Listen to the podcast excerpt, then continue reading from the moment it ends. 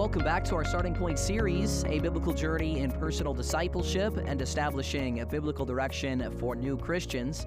And in today's episode, we are beginning a new session. We now come to session number nine, and in this session, we are looking at the life of a disciple.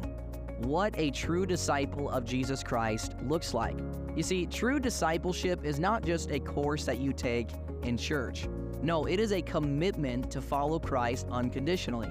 It is a commitment to follow Christ sacrificially. Jesus said to his disciples in Matthew chapter 16, If any man will come after me, let him deny himself and take up his cross and follow me.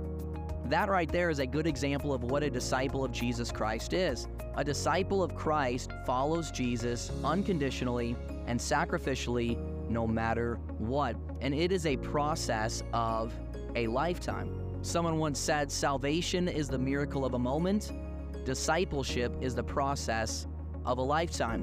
And I would agree with that. So, what does the life of a disciple look like? Well, number one, and what we're going to look at today, a disciple of Jesus Christ is somebody that is fully surrendered to God. Full surrender to God is the beginning point of true discipleship. The Bible says in Romans chapter 12 and verse 1, I beseech you therefore, brethren, by the mercies of God, that you present your bodies a living sacrifice, holy and acceptable unto God, which is your reasonable service. Now, in that one verse, we see three truths about surrender based on Romans chapter 12 and verse 1. Number one, we find out it is motivated by God's mercy to us. The Bible says, I beseech you, therefore, brethren, by the mercies of God. It is the realization of the great mercy that God has shown to us that compels us to surrender our lives back to Him. So it is motivated by God's mercy, but then number two, it is complete. The Bible says that ye present your bodies a living sacrifice, holy and acceptable unto God.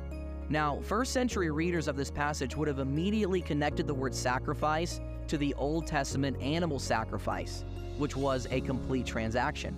But for us, it is to be a living sacrifice. This means that we surrender every area of our lives to the Lord. This includes our relationships, our activities, entertainment, money, possessions, goals, dreams, time, everything. We are to give everything to the Lord. Now, this doesn't mean that we are to have no relationships or no activities or entertainment. It just means that we give God control over each of these areas in our life. So it is complete. It is motivated by God. That's what a disciple fully surrendered to God looks like. But number three, we also find out it is reasonable.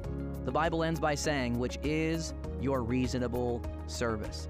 You see, Jesus Christ gave his life for us, and giving ours back to him is the least that we can do.